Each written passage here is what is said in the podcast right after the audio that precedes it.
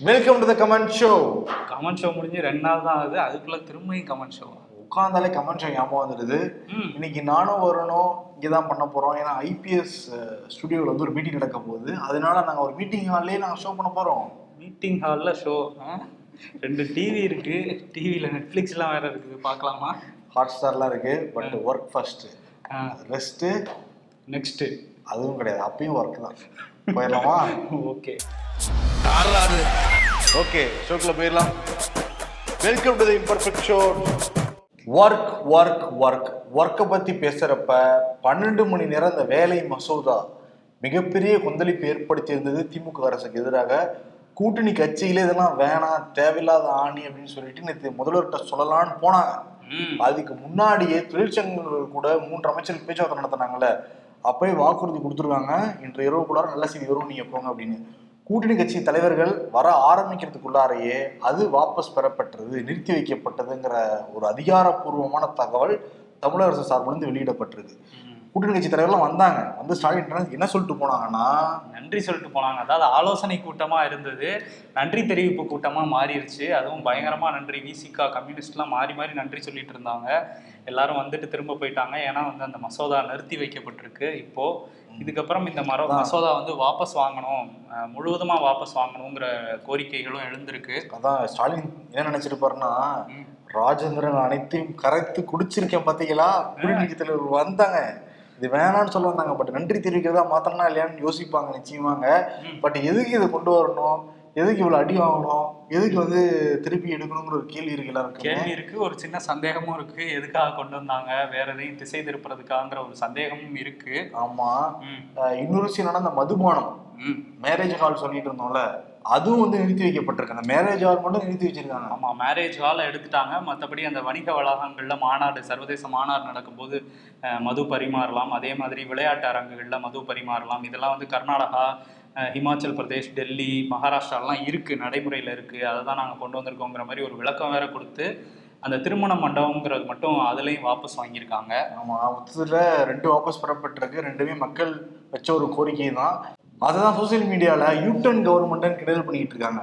But எது எப்படியோ மக்களுடைய கோரிக்கைக்கு செவிசாச்சு அதை வாபஸ் வாங்கினது நல்ல விஷயம்தான் ம். ஆனா அந்த விளையாட்டு மைதானங்கள்ல சரக்கு கொடுக்குறாங்கன்னு நீ சொன்னீல்ல பக்கத்து மாநிலங்கள் கம்பேர் பண்றாங்க ஏன் பக்கத்து நாடுகளை தமிழக அரசு கம்பேர் பண்ணலங்கிறது தெரியல ஏன்னா அண்மையில ஃபீஃபா நடந்தது உலகத்திலேயே மிக ரசிகர் மிக அதிகமாக ரசிகர் கொண்டது ஃபீஃபா தான் அது. அதுல அந்த இது மைதானத்துக்குள்ளார சரக்கு அலோவ் பண்ணலாம் அந்த நாடு. வெற்றிடம் நடத்தியார் முடிச்சிருக்காங்கல்ல? ஐபிஎல் தானே? சரக்கு அடிச்சே ஆகணுமான்னு? ஆமா அந்த ஒரு கேள்வியும் இருக்கு. அதுல பல பிரச்சனைகள் வரலாம். இதை தாண்டி இந்த அரசாணைகள் பத்தி பேசுறோம்ல இந்த அரசிதழ்ல வந்ததே மார்ச் பதினெட்டாம் தேதி வந்திருந்தது. அதாவது திருமண மண்டபங்கள்ல வந்து மதுபானம் பரிமாறலாம் அப்படிங்கிற அந்த விஷயம் வந்து அரசிதழ்ல வந்திருக்கு. அந்த கெசட்ல தமிழ்நாடு அரசோட கெசட்ல. இப்போ கெசட்டுக்கு வர்றதுக்கு முன்னாடியே அவங்க ஜியோ வந்து ரிலீஸ் பண்ணியிருப்பாங்க அந்த ஜியோ வந்து வெளியே வராம இவ்வளவு நாள் பார்த்துக்கிட்டு இருந்திருக்கிறாங்க. இப்போ அரசிதழ் வந்து அங்கங்க போக போகிற இடத்துல இருந்து தான் வெளியாயிருக்கு. இவங்க வெளியே வராம தான் பார்த்துருக்காங்க. இதுக்கு என்ன காரணம் அப்படின்னு நம்ம கேட்கும்போது என்ன சொல்றாங்கன்னா இந்த அரசு அரசாணைகள் இருக்குல்ல. இதெல்லாம் வந்து இணையதளத்துல என்ஐசி அப்படிங்கிற அந்த இணையதளத்துல தான் ஏத்துறாங்க. தேசிய தகவலியல் மையம் தான் என்ஐசி. அவங்க தான் வந்து இதை பண்ணிட்டு இருக்காங்க. இது மத்திய அரசு கண்ட்ரோல்ல இருக்கு. இவங்க ஏன் அந்த இது அரசாணைகள் வந்து இணையதளத்துல ஏறலன்னா இவங்க என்ஐசிக்கே அனுப்பலையாம் அரசாணைகள் எதையுமே திமுக அரசு வந்து அனுப்பல அப்படின்னு சொல்றாங்க. எதையுமே அனுப்பணும்னு சொல்ல முடியாது. அனுப்புறாங்க. மக்களுக்கு நல்லது இருக்கும் இதெல்லாம் மக்கள் கொண்டாடுவாங்கன்னு தெரிஞ்சு அதெல்லாம் அனுப்புறாங்க. இதெல்லாம் நமக்கு வந்து கெட்ட பேர் வரும் பேக் ஃபேர் அது மட்டும் அனுப்புறது கிடையாது. ஆமா ஆனா ஏத்துக்க முடியாதுல்ல? பெரும்பாலான அரசாணைகளை அவங்க அனுப்பாம தான் இருந்திருக்காங்க. இது வந்து என்னன்னு தமிழ்நாடு அரசு சார்பில் இருக்கு. சில பேர்கிட்ட விசாரிக்கும் போது அவங்க என்ன சொல்றாங்கன்னா இல்ல இது மத்திய அரசு கண்ட்ரோல்ல இருக்கு அந்த என்ஐசி அவங்க என்னன்னா நம்மள்ட்ட கேட்காமையே அந்த அரசாணையை நாங்க முன்கூட்டியே அவங்களுக்கு அனுப்புறோம். நம்மள்ட்ட கேட்காம அவங்க அதை வந்து மத்திய அரசு கொடுத்துட்றாங்க. அதனால தான் வந்து நாங்க அனுப்பல. அப்படிங்கிற மாதிரி ஒரு காரணம் சொல்றாங்க. இருந்தா கூட பிரச்சனையை பெரிதாகாம இருக்கிறதுக்காக மறைக்கிறதுக்காக தான் அரசாணையை வந்து வெளியே விட மாட்டேங்கிறாங்க அப்படிங்கிற விஷயமும் இருக்கு இங்க. ஆமா அதனால ஜியோ இனிமேல் டிரான்ஸ்பரன்சி முதல்ல கவர்மெண்ட்டுக்கு டிரான்ஸ்பரன்சி ரொம்ப ரொம்ப முக்கியம். நீங்க என்ன திட்டங்கள் செய்றீங்க அதை மக்களுக்கு வந்து தெரியப்படுத்தணும். இதெல்லாம் தெரிஞ்சா நம்மளை திட்டுவாங்க அப்படின்னு உங்களுக்கு யோசிச்சாலே அப்ப தப்புன்னு தானே அர்த்தம் அது. அதை புரிஞ்சு வந்து நடந்துக்கணும் ஆளுங்கட்சிங்க. புதுக்கோட்டையில துறவிக்காடு அப்படிங்கிற ஒரு பகுதி இருக்கு. அந்த பகுதியில எம்ஜிஆர் நகர்ல பழங்குடியின பெண்கள் நிறைய பேர் வசிச்சுட்டு இருக்காங்க. அவங்களுடைய வேலை என்னன்னா சில பேர் வந்து குப்பைகள்லாம் பொறுக்கி அதை வந்து விற்று காசாக்கி சமாளிக்கிறாங்க குடும்ப செலவு எல்லாமே. அப்படி வந்து போன வாரம் ஒரு சில தினங்களுக்கு முன்னாடி குப்பையை பொறுக்கிட்டு இருந்திருக்கிறப்ப திமுகவுடைய உறுப்பினர் அவர் பேரு சுவாமிநாதன் அவருடைய மனைவி பேரு தீபாலட்சுமி இவங்க வந்து பேரூராணி அந்த மகளிர் அணியில அமைப்பாளராகவும் இருக்காங்க அந்த தீபாலட்சுமி. அவருடைய கணவர் தான் சுவாமிநாதன். ஓகே. அவருடைய இடத்துல அந்த பழங்குடியின பெண்கள் ரெண்டு பேர் ஒருத்தவங்க வந்து கை குழந்தையோட இருக்காங்க குழந்தைய வச்சு குப்பை பொறுக்கிட்டு இருக்காங்க. என்ன எங்க இடத்துல வந்து நீ திருடுறியா அப்படின்னு கேட்டது மட்டும் இல்லாம செருப்பு எடுத்து அந்த ரெண்டு பெண்களையும் அடிச்சிருக்காரு. கேட்கும் போதே ரொம்ப அதிர்ச்சியா இருக்குது. ஆமா. இப்போ வந்து அந்த வீடியோ வெளியானதுனால மாவட்ட கலெக்டர் தினேஷ் உத்தரவின் பேரா சுவாமிநாதன் கைது செய்யப்பட்டிருக்காரு. ரொம்ப ரொம்ப கடுமையான தண்டனை வந்து கொடுக்கணும். யார் கேட்க போறா? நம்ம திமுக இருக்கோம்ல அதுதான் அவங்க அப்படி பண்ண வைக்குது. ஆளுங்கட்சி நாம தான் அப்படிங்கிற ஒரு மெதப்புல வந்து இந்த மாதிரிலாம் பண்ணிட்டு இருக்காங்க அங்கங்க சில பேர். அந்த பெண்கள் என்ன சொல்றாங்கன்னா எங்க வாழ்நாள் முழுக்கும் நாங்க மறக்க முடியாது செருப்பல் அடி வாங்கினதுங்கிற சொல்லியிருக்காங்க. ஆமா கண்டிப்பா அவங்களுக்கு எவ்வளவு வலிச்சிருக்கும். இதுக்காகவே வந்து கடுமையான தண்டனை வந்து கொடுக்கப்படணும். ஒரு மனிதாபிமானம் கிடையாதா? ஒருத்தவங்க கை குழந்தையோட குப்பை பொறுக்கிட்டு இருக்காங்க. ஒரு மனிதாபிமானம் கிடையாது. கட்சி விடுங்க. கட்சிக்கு அப்பாற்பட்டு கூட ஒரு மனிதாபிமான அடிப்படையில அவங்க குப்பை பொறுக்கி இருக்காங்க. ஏமா வந்தீங்க கூட கேட்டுக்கலாம் வாயால. செருப்பா அடிக்கிறது எப்படி மனித தன்மையற்ற செயல். ஆனா கேட்டாங்கன்னா திமுக என்ன சொல்லுவாங்க சமூக நீதி கட்சி. அப்படின்லாம் சொல்லுவாங்க. இன்னொரு பக்கம் வந்து திமுக எம்எல்ஏ உதயசூரியன் இருக்கார்ல சங்கராபுரம் தொகுதி எம்எல்ஏ இவர். அங்க அந்த தொகுதியில வந்து மக்களை தேடி நேர்ல போய் நாங்க மனு வாங்குறோம்னு சொல்லிட்டு ஒரு நிகழ்ச்சி நடத்தியிருக்காங்க. அதுல மக்கள் வந்து ஒரு கோரிக்கை வச்சிருக்காங்க. எங்களுக்கு வந்து சில இடங்கள்ல பஸ் இல்லை நீங்க கொண்டு வந்து கொடுக்கணும் பஸ் வர வைக்கணும் அப்படின்னு சொல்லியிருக்காங்க. அதுக்கு வந்து அவர் வந்து எங்கேயா டிஎம் வந்திருக்கீங்களா? அது கள்ளக்குறிச்சி மாவட்டத்துல வருது. கள்ளக்குறிச்சி மாவட்டத்துல ரெண்டு போக்குவரத்து அந்த டிஎம் இருக்காங்க. அந்த டெபுட்டி மேனேஜர்னு சொல்லுவோம்ல அவங்க. அதில் டிஎம் வந்திருக்காரா அப்படின்னு கேட்டோம்னா கள்ளக்குறிச்சி அந்த அந்த டிஎம் வர முடியாதனால அங்கேருந்து ஒரு ஊழியர் வந்திருக்காரு. அவர் வந்து எந்திரிச்சு இல்லையா டிஎம் வந்து இது மாதிரி வரல அப்படின்னு சொல்லியிருக்காரு. அதுக்குள்ளே அந்த சங்கராபுரம் போக்குவரத்து துறை ஊழியர் வந்து ஒருத்தர் என்ன பண்ணியிருக்காரு? எந்திரிச்சு நான் வந்திருக்கேன். இது எங்கள் தொகுதியில் தான் வருங்கிற மாதிரி அவர் சொல்லியிருக்காரு. அதுக்கு வந்து அந்த முதல்ல வந்து வரலன்னு சொன்னார்ல அவரை பார்த்து அவர் சொல்கிறாரு ஐயோ லூஸு லூஸ் இந்த இருக்காரியா? அப்படின்னு சொல்லிட்டு அவர் சொல்கிறாரு ஒருமையில் தான் எல்லாரையுமே பேசுகிறாரு அவர். எம்எல்ஏ அதை தாண்டி லூஸுன்னு வந்து ஒரு அதிகாரியை வந்து மேடையில் வச்சே திட்டுறாரு. இது வந்து அந்த இடத்துல ஒரு சலசலப்பை வந்து ஏற்படுத்தி இருக்கு அதான் அமைச்சர் ஆல்ரெடி தெரியும். ஒரு சில அமைச்சர் வந்து எப்படி உரிமையில பேசினாங்க எப்படி வந்து அடிச்சாங்க அதெல்லாம் நம்ம பார்த்தோம். சில இது மாதங்களுக்கு முன்னாடிலாம் நடந்தது. இப்போ ஒரு எம்எல்ஏ வந்து பொதுமக்கள் முன்னாடி அதிகாரியே லூஸு உரிமையில பேசுறது அப்படின்னா இதான் தைரியம்லாம் யார் கொடுக்குறதுனே தெரியலையே. ஆளுங்கட்சியில் இருக்கோங்கிறதுக்காக பேசுறாங்களா? இல்ல அவங்க வந்து ஒரு கண்ட்ரோலை மீறி தான் போயிட்டு இருக்காங்க இதை வந்து தலைமை வந்து கண்டிப்பா கண்டிக்கணும். ஆமா தலைமை முதல்ல பார்க்கணும்ல. தலைமைக்கு பத்து கோப்புகள் வருது. ரெண்டு கோப்பு கையெழுத்து கொடுக்க ஒரு பிரச்சனைனா ஐயோ அப்புறம் யூட்டன் வாங்கிடுறாங்க.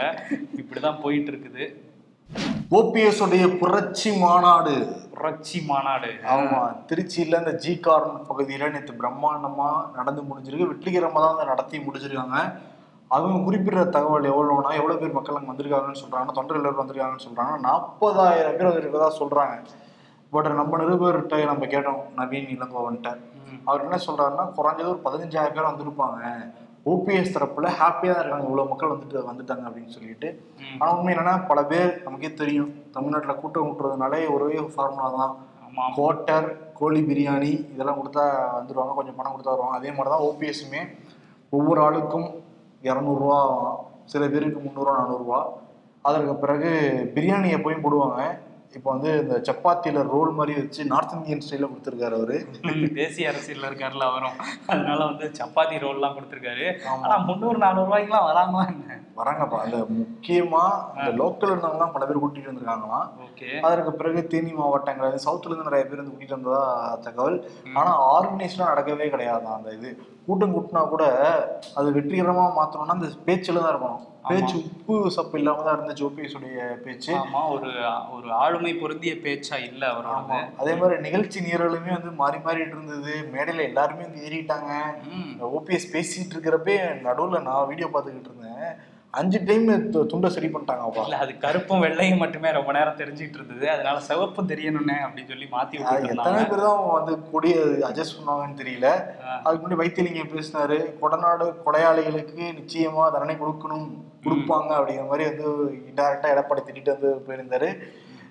ஓபிஎஸ் வந்து பேசுறப்ப வந்து ரெண்டு முறை என்னை சிஎம் ஆக்குனது அம்மா தான்.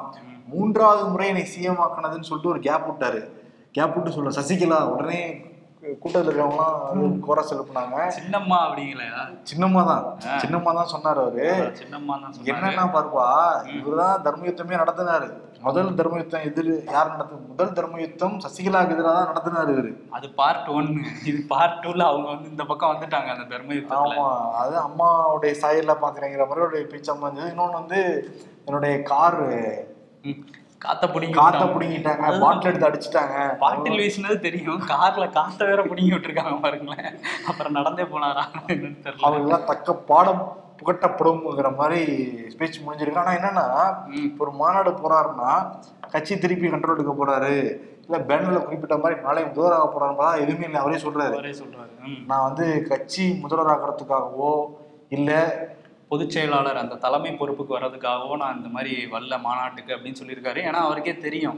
அது ரெண்டுமே நம்மளால வர முடியாதுங்கிறது. அதை தான் வந்து சொல்லியிருக்காரு. வெயிட் காட்டணும்னு நினைச்சிருக்காங்க. மாஸ் காட்டி முடிச்சிருக்காங்க. அவ்வளவுதான். இப்போ அடுத்து சேலத்துல வேற ஒரு மாநாடு போடுறதுக்கு பிளான் பண்ணிட்டு இருக்காங்களாம். இந்த மாநாடு நம்ம வெற்றியா நடத்திட்டோம் அப்படின்ட்டு. அதுல பாத்தீங்களா இவர் சி வி சண்முகத்துல ஜெயக்குமார் எல்லாம் வந்து லூசுங்கிற மாதிரி எல்லாம் அப்படியே மேடையில. நான் வந்து ஆளே இல்லாம டீ ஆத்திட்டு இருக்கேன். ஜெயக்குமார்லாம் சொல்லிக்கிட்டு இருக்காரு. இதோ பாருங்கள் அப்படின்னு கூட்டத்தில் வாழ "ஏய், தலைவா அப்படின்னு. என்னன்னா மேடையில் இருந்த பல பேரே சரக்கடிச்சு தான் இருந்துட்டு இருந்தாங்க. சரக்கு தான் அங்கேயுமே. வைத்தியலிங்க சில பேர் திட்டுறாப்ல கீழே இறங்க ஏயா வந்து உசுரடுக்கிறீங்க நாத்தடிக்கிறியா போங்கயா அப்படின்னு. ஆமா நிறைய பேர் ஏறிட்டாங்க மேடையில. அதை தாண்டி வந்து எனக்கு பயமாயிடுச்சு. மேடை எதுவும் கீழே விழுந்துருமோ அப்படின்ட்டு. ஏன்னா அந்த அளவுக்கு ஆட்கள் மேலே ஆமா ஏறிட்டாங்க கீழே இருக்கிற அளவுக்கு கூட்டத்தை மேடையிலயும் காட்டணும்னு சொல்லியிருப்பாங்க போல. எல்லாம் மேலே ஏறிட்டாங்க. அதுக்கப்புறம் வந்து எடப்பாடி வந்து பார்த்து சில கேள்விகள்லாம் கேட்டிருந்தாரு. அந்த கருப்பு கண்ணாடியும் குள்ளாவும் போட்டா நீ எம்ஜிஆர் ஆயிருவியா? எம்ஜிஆர் கால் தூசுக்கு நீ வருவியா? அப்படிங்கிற மாதிரிலாம் பேசிட்டு இருந்தாரு. இருந்தா கூட அதான் ராஜன் செல்லப்பா நீங்க சொல்லியிருக்காரு. அவரும் எம்ஜிஆர் கிட்ட போட சொல்ல யார் வேணாம்னு சொன்னா யார் நல்லா இருக்குன்னு போட்டி வச்சு பார்ப்போம். ரெண்டு பேர்ல யாரு நாங்க வேணாம் நாங்க சொன்னோம் எம்ஜிஆருடைய குணங்கள் எடப்பாடி கிட்ட இருக்கான் அவர் சொல்றாப்புல போட்டுக்கோங்க. முதல்ல வந்து அங்க இந்த குழந்தைகளுக்கு மாலோட போட்டி நடக்கும்ல. அது பண்ண போறாங்கன்னு நினைக்கிறேன் ஆமா நேத்து கூட முடியெல்லாம் வெட்டிட்டு ஒரு மாதிரி வந்திருந்தாரு ஓபிஎஸ் ஆமா. அதே மாதிரி ஓபிஎஸ் வந்து சென்னை உயர்நீதிமன்றத்துல வழக்கு போட்டிருந்தாரு. தீர்மானங்கள் செல்லக்கூடாது. குழப்பது இப்ப என்னதுப்பா அது நிறைய வழக்கு போட்டதுனால ஒரே கன்ஃபியூஷன் ஆஃப் இந்தியாவா இருக்கு. இல்ல அதான் அந்த தீர்மானங்கள் செல்லாதுன்னு சொல்லணும். பொதுக்குழுவுல தீர்மானங்கள். பொதுக்குழு செல்லும். அந்த பொதுக்குழு நிறைவேற்றப்பட்ட தீர்மானங்கள் செல்லாத உயர்நீதிமன்றத்தில் வழக்கு போட்டிருந்தாங்கல்ல? ம். அந்த வழக்கு விசாரணை வந்தது. அது வழக்கு விசாரிச்சுட்டு ஜூன் எட்டுக்கு ஒத்தி வச்சுட்டாங்க. பீமர் சப்ல லீவ் ஓஹோ ஜூன் எட்டுக்கு ஒத்து வச்சுட்டாங்களா? ஆமா அதே மாதிரி அண்ணாமலை எடப்பாடி கிளாஸ் எடுத்திருக்காரு. ம் ஆமா. என்ன சொல்லியிருக்காருன்னா நீங்க வந்து கூட்டணி கட்சியில இருக்கிறவங்களுக்கு மரியாதை கொடுக்கணும் அப்படின்னு சொல்லியிருக்காரு. அவர் சொல்லியிருந்தாருல இந்த மாதிரி அண்ணாமலை பத்திலாம் கேட்காதீங்க நான் பேச மாட்டேன். ஒரு முதிர்ந்த அரசியல்வாதினா கேளுங்க இவரெல்லாம் கேட்காதீங்கன்ட்டு. அதுக்கு அண்ணாமலை வந்து கூட்டணி கட்சிகளுக்கும் கொஞ்சம் மரியாதை கொடுங்கங்கிற மாதிரி கொஞ்சம் ரெக்வஸ்ட் மாதிரி கேட்டிருக்காரு. கொஞ்சம் மரியாதை கொடுங்க. ஒரு தேசிய கட்சியோடைய மாநில தலைவரா இருக்கேன். மரியாதை கொடுத்துக்கோங்க. வேற யாராவது சொன்னா கூட பரவாயில்ல திமுக சொன்னாங்கன்னா எதிர்க்கட்சி அப்படிதான் பேசுவாங்கன்னு சொல்லிடுவேன். நம்ம கூடவே இருந்துட்டு நீங்க இப்படி சொல்லிட்டீங்களே? அப்படின்னு ஃபீல் பண்ணியிருக்காரு போல. ஆமா. திருவண்ணாமலை நடந்த சம்பவத்தை கேள்விப்பட்டு அவரும் ரொம்ப அதிர்ச்சியா இருக்கு. ஆமா. திருவண்ணாமலை மாவட்டம் அந்த டீ கல்லேரி அப்படிங்கிற பகுதியில் உள்ள அந்த ஒன்றிய அரசு நடுநிலைப் பள்ளியில் ஐம்பத்தேழு வயசுல ஒரு வாத்தியார் இருக்காரு. அவர் பேர் வந்து லட்சுமணன். இவர் என்ன பண்ணியிருக்காருன்னா கடந்த ஓராண்டுகளா ஓராண்டா வந்து இருபத்தி நாலு மாணவிகளுக்கு வந்து பாலியல் தொல்லை கொடுத்துருக்காரு. அவங்கள அடிச்சு துன்புறுத்தியிருக்காரு. வெளியே சொல்லக்கூடாது அப்படின்னு மிரட்டியிருக்காரு. இது ஒரு கட்டத்தில் இப்போ வெளியே வந்திருக்கு. வெளியே வந்து அவர் மேலே வழக்கு பதிவு பண்ணி கைது பண்ணியிருக்காங்க.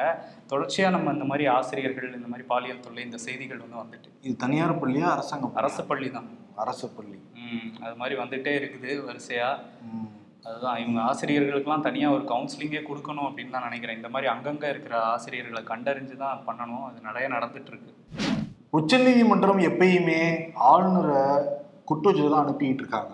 அதை பல ஆளுநர்களும் புரிஞ்சு நடந்துக்கணும். ஆமா. பஞ்சாப் ஆளுநர் முதல்ல வாங்கினாரு. இப்போ வந்து தெலுங்கானா ஆளுநர் தமிழிசை இருக்காங்களா அவங்க வந்து மசோதாக்கள்லாம் நிறுத்தி வைக்கிறாங்கன்னு சொல்லி கேசிஆர் அரசு தரப்புல ஒரு வழக்கு போட்டிருந்தாங்க. அந்த வழக்கு விசாரணைக்கு வந்துச்சு. அந்த வழக்கு போட்டப்பே அக்கா சில மசோதாக்கள்லாம் பண்ணாங்க. பண்ணாங்க. நிறைய போட்டாங்க. அதை வச்சா விட்டுருக்கலாம் அவங்க. பட் விடல. இருந்தா கூட பத்து மசோதாக்கள் இன்னும் நிலுவையிலே இருக்கு. இதெல்லாம் முக்கியமான மசோதாக்கள் சொல்லி வாதத்தை வச்சாங்க. அதுவும் அந்த கேசிஆர் அரசு தரப்புல ஒருத்தர் வந்தார்ல தெலுங்கானா அரசு தரப்புல. அவர் என்ன சொன்னார்னா இந்த மாதிரி குஜராத் மகாராஷ்டிராலாம் வந்து அன்னைக்கே சைன் பண்ணி அனுப்பிச்சிடுறாங்க. இங்க வந்து இத்தனை நாள் வச்சிருக்காங்க அப்படின்னு சொன்னோன்னே இல்ல அவங்க எதிர் தரப்புல என்ன சொன்னாங்கன்னா தமிழிசை தரப்புல உள்ள வழக்கறிஞர் பாண்டிச்சேரி அக்காவுக்கு ஆமா அக்காவுக்கு இருக்கு. அங்க தெலுங்கானா ஆளுநர் தரப்புல வந்து அவங்க என்ன சொன்னாங்கன்னா இல்ல இந்த மாதிரி சில இதுக்கு வந்து நாங்க எல்லாத்தையும்லாம் திருப்பலாம் அனுப்பல நிலுவையிலையும் வைக்கல. கருத்து கேட்டு சில விஷயங்களை வந்து திரும்ப சந்தேகம் இருந்தது தான் அனுப்பிச்சிருக்கோம் அப்படின்னு சொன்னாங்க. அதுக்கு என்ன சொல்லிட்டாங்கன்னா அரசியலமைப்பு சாசனத்தோட இருநூறா இருநூறாவது சட்டப்பிரிவின்படி நீங்க வந்து விரைவா முடிக்கணும் எதா இருந்தாலும் அப்படின்னு சொல்லப்பட்டிருக்கு. அதனால ஒருவேளை கருத்து கேட்கணும்னாலும் அது உடனடியா கேட்டு அதுல என்ன சொல்றாங்கங்கிறத பார்த்துட்டு அதுக்கும் ஒப்புதல் கொடுக்கணும். இல்லைனாலும் நிலுவையில வச்சிருக்கவே கூடாது. உடனே ஒப்புதல் கொடுக்கணும். இதுதான் ஒரு ஆளுநருக்கு வேலை அப்படின்னு வந்து உச்சநீதிமன்றம் சொல்லியிருக்கு. நான் நிலுவிலேயே வைக்கலையேப்பா. அங்க இருந்ததுனால. ஃபைல பார்த்தா உடனே கேட்க போறேன். நான் தான் பாண்டிச்சேரி வரேன். மதுரை வரேன் நான் பாண்டிச்சேரியில பாதி நாள் இருக்கேன். பாண்டிச்சேரியில இருக்கும்போது தெலுங்கானால நிலுவையில இருக்கு அப்படிங்கிறாங்க அதுதானா தமிழிசை என்ன சொல்றாங்கன்னா இந்த மாநில முதல்வர் பார்த்து ரெண்டு வருஷம் ஆகும் சந்திரசேகர் ராவ் பார்த்து அப்படியா? அந்த அளவுக்கு இருக்காங்க கட்சி. ஆமா வரவே மாட்டேங்கிறாருல எங்கேயுமே. ஆமா. அதே மாதிரி கல்கத்தா உயர்நீதிமன்ற நீதிபதிக்கு ஆலோசனை வழங்கியிருக்கு உச்சநீதிமன்றம் ஆமாம் கல்கத்தா நீதிபதிக்கு மட்டும் இல்லாமல் எல்லா நீதிபதிகளுக்குமே பொதுவாக என்ன சொல்லியிருக்காங்கன்னா யாரும் வந்து ஊடகங்களுக்கு பேட்டி கொடுக்கக்கூடாது அப்படின்னு சொல்லியிருக்காங்க. என்ன அப்படின்னா அந்த ஒரு ஒரு வழக்கு வந்து நடந்துச்சு. மேற்கு வங்கத்தில் அந்த ஆசிரியர் நியமன ஊழல் வழக்கு வந்து பெருசாகிட்டே போகுது நாளுக்கு நாள். அதில் வந்து மம்தா பானர்ஜியோட மருமகன் அபிஷேக் பானர்ஜிக்கு வந்து தொடர்பு இருக்குது அப்படின்னு சொன்ன வழக்கில் வந்து உச்சநீதிமன்றத்தில் விசாரணை நடந்துச்சு. அப்போ வந்து அந்த அபிஷேக் பானர்ஜி தரப்பு வழக்கறிஞர் என்ன சொல்லியிருந்தாருன்னா இந்த மாதிரி அங்கே கொல்கத்தா உயர்நீதிமன்றத்தோட அந்த நீதிபதி அபிஜித் கங்குங்கிறவர் வந்து ஊடகங்களுக்கெல்லாம் இது தொடர்பாக பேட்டி கொடுக்குறாரு இந்த வழக்கு தொடர்பாக அது வந்து சட்ட விதிமீறல் அப்படின்னு சொல்லியிருந்தாரு.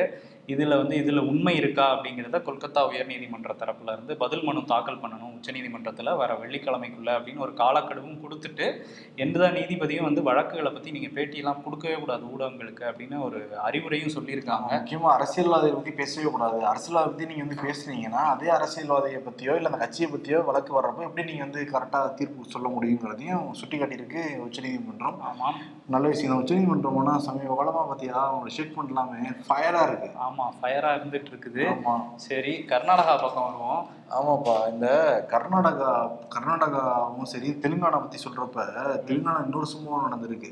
அந்த டிஎஸ்பிஎஸ்சி அந்த எக்ஸாம் இப்போ தமிழ்நாட்டில் டிஎன்பிஎஸ்சி மாதிரி அங்கே வந்து டிஎஸ்பிஎஸ்சி அப்படிங்கிற ஒரு தேர்வாணையம் ஒன்று இருக்கு.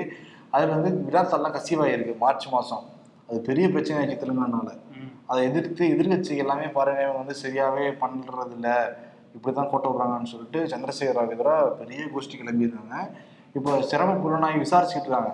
அது வந்து சிறப்பு புலனாய்வை நான் பார்த்து பேசி ஆகணும்னு சொல்லிட்டு ஆந்திர சிஎம் உடைய தங்கச்சி சகோதரி இருக்காங்கல்ல. ஆமா அவங்க தெலுங்கானால அரசியல் பண்ணிட்டு இருக்காங்க. ஆந்திராவை விட்டுட்டு வந்து ஒய்எஸ்ஆர் தெலுங்கானான்னு ஒரு கட்சி ஆரம்பிச்சு. ஷர்மிளா. அவங்க என்ன பண்ணிருக்காங்க அந்த புலனாய்வு அலுவலகத்துக்குள்ள போக முற்பட. அதை காவலர்கள் தடுத்து நிப்பாட்ட உடனே ஒரு காவலருக்கு பலார்னு கன்னத்துல அறைய கைது பண்ணி வச்சுட்டாங்க.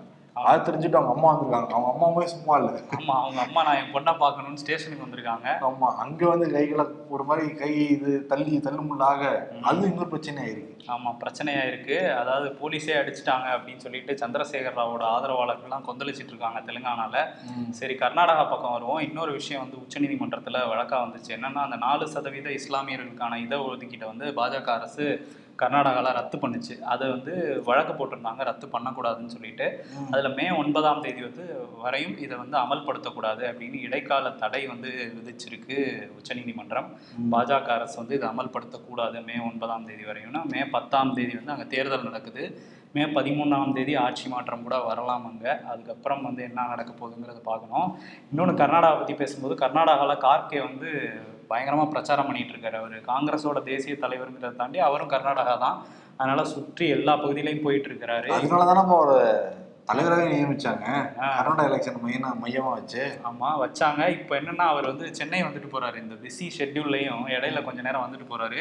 ஏன்னா முன்னாடியே சொல்லியிருந்தோம்ல கே எஸ் அழகிரியோட பொண்ணுக்கு வந்து கல்யாணம் வச்சிருக்காருன்னு. அந்த திருமண வரவேற்பு நிகழ்ச்சிக்கு இன்னைக்கு வந்து கார்கே வராரு. வந்துட்டு திரும்ப கொஞ்ச நேரம் கலந்துட்டு திரும்ப அப்படியே கிளம்பி கர்நாடகாக்கே போறாரு. அந்த வரவேற்பு நிகழ்ச்சியில முதலமைச்சர் மு க ஸ்டாலின் உள்ளிட்ட முக்கிய தலைவர்கள்லாம் வர கலந்துக்கிறாங்க. அங்க எதுவும் கோஷ்டி மோதல் இல்லாம இருந்தா சரி. இன்னைக்கு வந்து பார்ப்போம் என்ன பண்றாங்கன்ட்டு ஈவினிங் மேரேஜ் ஆளா ம், marriage call. Marriage hall marriage call அதான் வாபஸ் வாங்கிட்டாங்களே. இல்ல நேற்று வரைக்கும் என்ன ஆச்சுன்னா பாண்டிச்சேரிக்கு போனதான் பாண்டிச்சேரி போறேன்னா தான் பசங்க மாதிரி குருன்னு பார்ப்பாங்க. இப்ப கல்யாணத்துக்கு போனோட குருன்னு பார்க்க ஆரம்பிச்சிட்டாங்க. அதுக்கு தானே போற அப்படிங்கிற மாதிரி பாக்குறாங்களா சரி ஓகே. கல்யாணம் நல்லபடியா நடந்து முடியட்டும். ஓகே. கேஸ் அதுக்கு கிடைச்ச வெற்றி தான் அது. வெற்றி வெற்றி. வெற்றி வரைக்கும் போனது கிடைச்ச வெற்றி. விஜய் தலைவரே கல்யாணத்துக்கு வராரு பாத்தீங்களா இல்லையா? இல்ல அவர் ராகுலையும் சோனியாவையும் எதிர்பார்த்தாராம் ஆனா வரல. வரல. சரி அதே மாதிரி சூடான்ல மூணா மூணாயிரம் இந்தியர்கள் வந்து மாட்டிக்கிட்டாங்க. இப்போ ஆபரேஷன் காவேரி அப்படிங்கிற தலைப்புல அவங்க மீட்க வந்து முயற்சி எடுத்துட்டு இருக்கு இந்திய அரசு. பிரான்ஸ் கொஞ்சம் உதவிகள்லாம் செய்யறாங்க ஐநூறு இந்தியர்கள் வந்து இப்போ வந்துட்டாங்க கிட்டத்தட்ட அந்த துறைமுகத்துக்கிட்ட? ம், ஆமா இந்தியர்கள் வந்துட்டாங்க. ஒரு பதினேழு தமிழர்கள் வந்து நாங்க சிக்கிட்டு இருக்கோம்னு வீடியோ வெளியிட்டு இருக்காங்க அவங்களையும் விரைந்து மீ மீட்கணும் அங்கேருந்து. ஏன்னா நாங்கள் துறைமுகத்துக்கே போக முடியல அங்கேருந்து. அதனால நாங்கள் மாட்டிட்டு இருக்கோம்னு சொல்லியிருக்காங்க. எல்லாரையுமே மீட்கணும். அதுக்கு பிரான்ஸும் சவுதி அரேபியாவும் இந்தியாவுக்கு வந்து உதவிட்டு இருக்குது உதவிட்டு இருக்காங்க அதே மாதிரி பிரதமர் மோடி வந்து கேரளா வந்திருக்காரு பத்தியா? ஆமா கேரளா வந்திருக்காரு. எதுக்கு வந்திருப்பாருன்னு நமக்கே தெரியும். ஆமா. ஆமா வந்தே பாரத் வந்து எல்லா மாநிலத்திலையும் திறந்து வச்ச மாதிரி அங்கேயும் வந்து கொடியசைச்சு வச்சிருக்காரு வந்தே பாரத்துக்கு. அதுக்கப்புறம் இளைஞர் மாநாடுன்னு ஒரு மாநாடுல கலந்துக்கிட்டு இருக்காரு. இதை தாண்டி இன்னொரு விஷயம் முக்கியமா கேரளால போய் பேசியிருக்காரு. நார்த் ஈஸ்ட்லயும் கோவாலையும் எங்களை ஏத்துக்கிட்டாங்க. இங்கேயும் ஏத்துக்குவாங்க அப்படின்னு சொல்லியிருக்காரு. அதாவது என்ன சொல்ல வர்றாருன்னா நார்த் ஈஸ்ட் கோவா இந்த ரெண்டு இடங்கள்லையுமே நார்த் ஈஸ்ட் மாநிலங்கள்லையும் சரி கோவாலையும் பெரும்பான்மையாக கிறிஸ்தவர்கள் இருக்காங்க. கேரளாலையும் இருக்காங்க. இங்கேயும் இங்கேயும் எங்களை ஏற்றுக்குவாங்க அப்படின்னு வந்து சொல்லியிருக்காரு. அதே மாதிரி காங்கிரஸ் இடதுசாரிகள் ரெண்டு தரப்பையுமே தாக்கி பேசியிருக்காரு. ரெண்டு சித்தாந்தங்கள் வச்சுட்டு அவங்க தங்க கடத்தல தான் பிஸியாக இருக்காங்க. கேரளா அரசை சார்ந்தவங்க அப்படிங்கிற மாதிரி கடு கடுமையாக பேசியிருக்காரு. தன் நம்ம முன்னாடியே சொல்லியிருந்தோம்ல அடிக்கடி வந்து இந்த கிறிஸ்தவ மத தலைவர்கள்லாம் சந்திக்கிறாருன்னு. அதுவும் வந்து கேரளாவில் அந்த ஒரு பிளான் தானா? அதுக்காக வந்து கேரளாவில் அதுவும் அந்த மாதிரியான பிளான்ஸும் வச்சுருக்காங்களாம். அதெல்லாம் ரைட்டு எனக்கு என்ன பயமா இருக்குன்னா ஆபரேஷன் காவேரி ஏதாவது ஃபியூச்சர்ல ட்ரெயின் விட்டுருவாங்கன்னு தான் பயமா இருக்கு. ம். ஏன்னா வந்தே பாரத் கொரோனா கோவிட் டைம்ல ஓகே. வெளிநாடுகள்ல இருந்து இங்க கூட்டிட்டு வரதுக்கு வைக்கப்பட்ட பேர் தான் வந்தே பாரத். ஆமா இப்ப அது அது ரயிலா ஓடிக்கிட்டு இருக்கு இப்ப. ரயிலா ஓடிட்டு இருக்கு. ஆபரேஷன் ஆபரேஷன் காவேரி ரயிலா. காவேரிக்கு முன்னாடி கங்கா ஒண்ணு இருக்கு. அது அந்த உக்ரைன்ல மீட்டுட்டு வந்தாங்கல்ல உக்ரைன் போறப்ப. ஓ. அதனால அது வந்துட்டு தான் இது வரும் வந்தா. ஓ, முதல்ல ஆபரேஷன் கங்கா ரயில் வரும். அப்புறம் ஆபரேஷன் காவேரி ரயில் வருமா?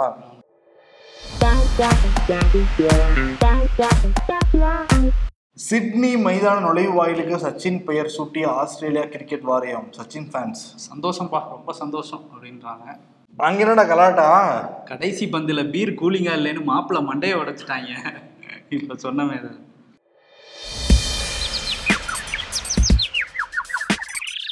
எல்லாம் தெரியும் என்று இபிஎஸ் போல குழப்பத்தோடு இருக்காதே.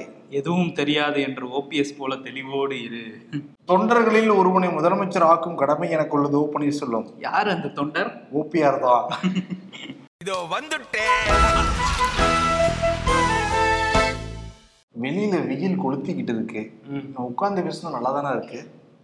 நல்லாதான் இருக்கு. நமக்கு நல்லா இருக்கும் பாக்குறவங்களுக்கு இடையே ஏன்டா உட்காந்து பேசுறீங்கிற மாதிரி இருக்கும். இருக்கும். ஓகே நாளைக்கு பழையபடி நம்ம ஸ்டுடியோல நின்றுட்டு வந்து பேசிடலாம். பேசிடலாம். இன்னைக்கு யாருக்கு விருது? யாருக்கு நீ சொல்லு. அந்த நின்னுட்டே பேசினாரு. அவருக்கா? அரை மணி நேரம் நின்றுட்டே பேசினாரு. பட் உப்பு சொப்பு எதுவுமே இல்லை அந்த பேச்சுல. காரசாரம் எதுவுமே அமையல. ஆமா பல இடங்கள்ல Tire. பிரஸ் மீட்ல பேசினதே தான் பேசிட்டு இருந்தாரு. புதுசா ஒரு விஷயம்னா அதான் இந்த கார் டயர்ல காத்த புடிங்கி விட்டுருக்காங்க. அது ஒண்ணுதான் பேசியிருக்காரு. அதுக்கு எதுக்கு திருச்சியில வாராட போடணும்? புரட்சி மாட வேற தலைப்பு இதுல கார் டயரை பஞ்சர் பண்டிகைல நான் போறேன்டா புரட்சி மாநாடான்னு போட்டிருக்காரு. ஆனா வந்து அந்த இதுல ஃபுல்லா கேட்டீங்கன்னா தெரியும். அந்த மாண்புமிகு இதய தெய்வம் பொன்மனச் செம்மல் அந்த மாதிரி சொல்லியே ஒரு நூறு தடவை சொல்லிட்டாரு அதையே. பேசு? இடையில இடையில அதை சொல்ல சொல்ல என்ன பேச வராருங்கிறதே புரியல. இது இவங்களுக்கு ஒண்ணு சொன்னாரா அம்மா புரட்சி தலைவி இதய தெய்வம் அம்மா இது மாதிரி சொல்லிட்டே இருந்தாரா? அதனால வந்து என்ன பேச வராருன்னே புரியல. புரியல. அவரே கன்ஃபியூஸ் ஆயிட்டாரு. ஏன்னா ஃபுல்லா சரக்கு பாட்டிலாம் நினைக்கிறப்ப என்னதான் பண்ணுவார் அவரு. ஏன்ப்பா இன்னைக்கு தான் கவர்மெண்ட் சர்க்கிளா இருக்குன்னு தெரியும் அதுக்குள்ள நம்ம வாழ்க்கைலாம் தெரிஞ்சிருச்சு போல இருக்கே. கூட இல்லையே அப்படின்னு நினைச்சிருப்பாரு. சரி என்ன விருது அவருக்கு? என்ன வருதுன்னா நான் திரும்ப வர மாட்டேன்னு சொல்லுன்னே கொடுத்தோம். ஏன்னா அவர் தான் சொல்லியிருக்காரு நான் சிஎம் ஆகவோ கட்சி தலைவராகவோ ஆசைப்படலன்ட்டு. அப்படி எதுக்கு கூட்டத்தை போடாருன்னு தெரியல. தொண்டனாகிறதுக்கு இப்ப மீம்ல பார்த்தோம்ல ஒருவேளை ஓபிஆர் ஆக்கிடலாம் பாக்குறாரா? அவராகணும்னு தான் போட்டிருக்காரு மீட்டிங்க. ஆனா மறைக்கிறாரு அது மறைக்கிறாரு. திரும்ப வரமாட்டேன்னு சொல்லு அப்படிங்கிறது விருது நல்ல விருது. உட்கார்ந்து பேசினா ரொம்ப லென்த்தா பேசிக்கிட்டு இருக்கோம். ஆமா. கமெண்ட்ஸ் நினைச்சிட்டோம் போல. சரி முடிச்சுக்கோமா? நன்றி வணக்கம். நன்றி.